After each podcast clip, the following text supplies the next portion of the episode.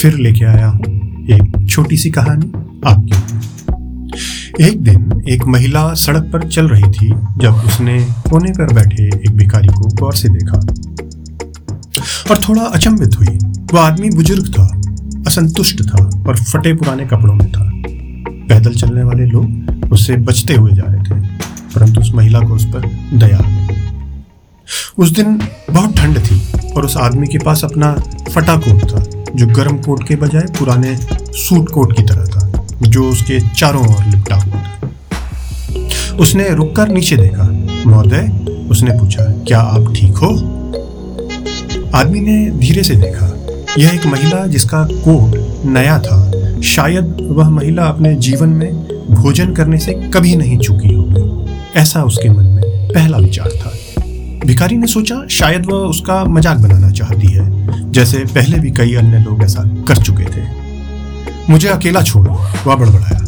महिला खड़ी रही, वह मुस्कुरा रही थी। क्या आप भूखे हैं? उसने पूछा। नहीं, मैं राष्ट्रपति के साथ भोजन करके आया हूँ। अब चले जाओ, भिखारी ने कहा। महिला की मुस्कान और भी चौड़ी हो गई। अचानक आदमी को अपनी बाह के नीचे कोमल हाथ का एहसास हुआ। क्या कर रही हो लड़की? भिखारी ने गुस्से में मैंने कहा, मुझे अकेला छोड़ तभी एक पुलिस वाला वहाँ आया। कोई परेशानी है क्या, मैम? उसने पूछा। यहाँ कोई समस्या नहीं, महिला ने जवाब दिया। मैं बस इस आदमी को उसके पैरों पे खड़ा करने की कोशिश कर रही हूँ। क्या आप मेरी मदद करेंगे? पुलिस वाले ने अपना सिर खुजलाया। यह बूढ़ा जैक है। यह कुछ सालों से यहीं रहता है। आप क्या चाहती हैं? पुलिस वाले ने महिला से पूछा। मैं इसे सामने वाले कैफ़े में कुछ खाने के लिए और उसे थोड़ी देर के लिए ठंड से बचाना चाहती हूँ। क्या तुम पागल हो, लड़की? भिकारी ने विरोध किया। मैं वहाँ नहीं जाना चाहता हूँ। फिर उसने महसूस किया कि एक मज़बूत हाथ उसकी दूसरी बाह पकड़कर उसे ऊपर उठा देता है। मुझे छोड़ दो, मैंने कुछ नहीं किया। यह तुम्हारे लिए अच्छा अवसर है, पुलिस वाले ने उस भिखारी से कहा। इसे मत खो कुछ कठिनाई के साथ महिला और पुलिस वाला भिखारी को कैफेटेरिया में ले गए। और उन्होंने एक दूर दराज के कोने में एक मेज पर उसको बैठा दिया। यह सुबह का मध्य था, इसीलिए नाश्ते की अधिकांश भीड़ पहले ही जा चुकी थी और दोपहर के भोजन का समय नहीं हुआ था तो वहाँ कोई नहीं आया था। तभी कैफेटेरिया का मैनेजर वहाँ आया और पूछने लगा, यहाँ क्या हो रहा है मैडम? यह सब क्या है? क्या यह आदमी मुसीबत में है? पुलिस वाले ने जवाब दिया यह महिला इस आदमी को यहाँ खाना खिलाना चाहती है। यहाँ नहीं, मैनेजर ने गुस्से में जवाब दिया। इस तरह एक भिखारी के यहाँ होने से मेरे व्यापार के लिए बुरा होगा। भिखारी ने बिना दांतों की मुस्कुराहट बिखेरी। देखो लड़की, मैंने तुमसे कहा था ना, क्या अब तुम मुझे जाने दोगी? मैं पहले ही यहाँ नहीं आना चाहता था। महिला कैफेटेरिया के मैनेजर की ओर मुड़ी और मुस्कुरा दी। सर, क्या आप पॉस्को एंड पॉस्को से परिचित हैं? बेशक मैं हूँ मैनेजर ने अधीरता से उत्तर दिया। वे मेरे एक बैंकवेट रूम में अपनी साप्ताहिक बैठक करते हैं। और क्या आप साप्ताहिक बैठक में भोजन प्रदान करने से अच्छा लाभ कमाते हैं? महिला ने पूछा। तुम्हारा क्या व्यवसाय है? मैनेजर ने महिला से पूछा। मैं श्रीमान कंपनी के अध्यक्ष और मुख्य कार्यकारी अधिकारी हूँ। ओह, मैनेजर को अपनी गलती का एहसास हुआ। महिला फिर मुस्कुराई क्या आप हमें एक कप कॉफ़ी और एक भोजन देंगे? महिला ने पुलिस वाले से भी अनुरोध किया कि वह कॉफ़ी पीकर जाए। नहीं, धन्यवाद महोदया, पुलिस वाले ने उत्तर दिया। मैं काम पर हूँ।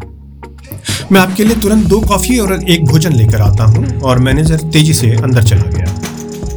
वह महिला अपने विस्मित मेहमान के सामने कुर्सी पर बैठ गई और उसे गौर से देखती रही। जैक, क्या आप मुझे पहचानते हो? भिखारी ने अपना चेहरा ऊपर उठाया और रूखी आँखों से उस चेहरे को अपनी यादों में खोजना चाहा। मुझे ऐसा लगता है, मेरा मतलब है कि आप परिचित हैं। मैं शायद अब थोड़ी बड़ी हूँ, उसने कहा। जब आप यहाँ काम करते थे, तब मैं कॉलेज की पढ़ाई खत्म करके काम की तलाश में शहर आई थी। और जब मैं इस कैफ़े के दरवाजे पे पहुँची थी, तब मैं ठंड और भूख से व्याकुल थी। भिखारी मुस्कुराया। अब मुझे याद आया, उसने कहा मैं आई और आपसे पूछा कि क्या आप कुछ खाना खिलाने के बदले कोई काम दे सकते हैं? और आपने कहा था, यह कंपनी की नीति के खिलाफ है। महिला ने जारी रखा। फिर आपने मुझे भरपेट सबसे बढ़िया खाना खिलाया था, जो उससे पहले मैंने कभी नहीं खाया था। मुझे एक कप कॉफ़ी दी और मुझे कोने की मेज पर जाने और उसका आनंद लेने के लिए कहा।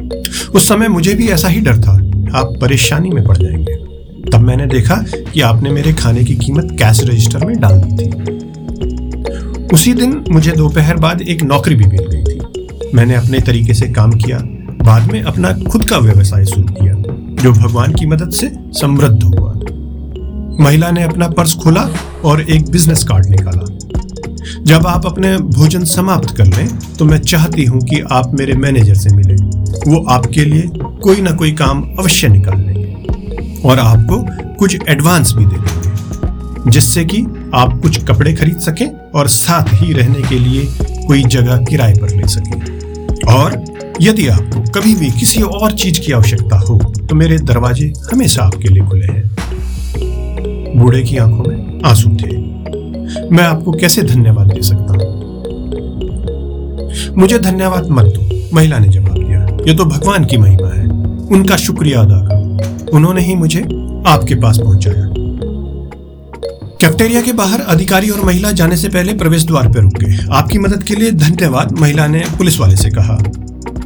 धन्यवाद, मैंने आज एक चमत्कार देखा, कुछ ऐसा जिसे मैं कभी नहीं भूलूँगा। और कॉफ़ी के लिए धन्यवाद, पुलिस वाला बोला।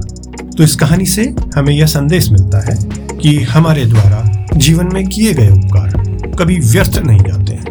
इसके लिए हमें जब भी अवसर मिले तो लोगों की मदद करते रहना चाहिए। और वो भी बिना किसी लालच के। तो कैसी लगी? एक छोटी सी कहानी। ये कहानी थी जी से स्टोरी की तरफ़ से आपके लिए। यदि आप भी ऐसी कोई छोटी कहानी शेयर करना चाहते हैं तो जी से story at the rate Gmail dot com पर मैसेज कर सकते हैं। धन्यवाद।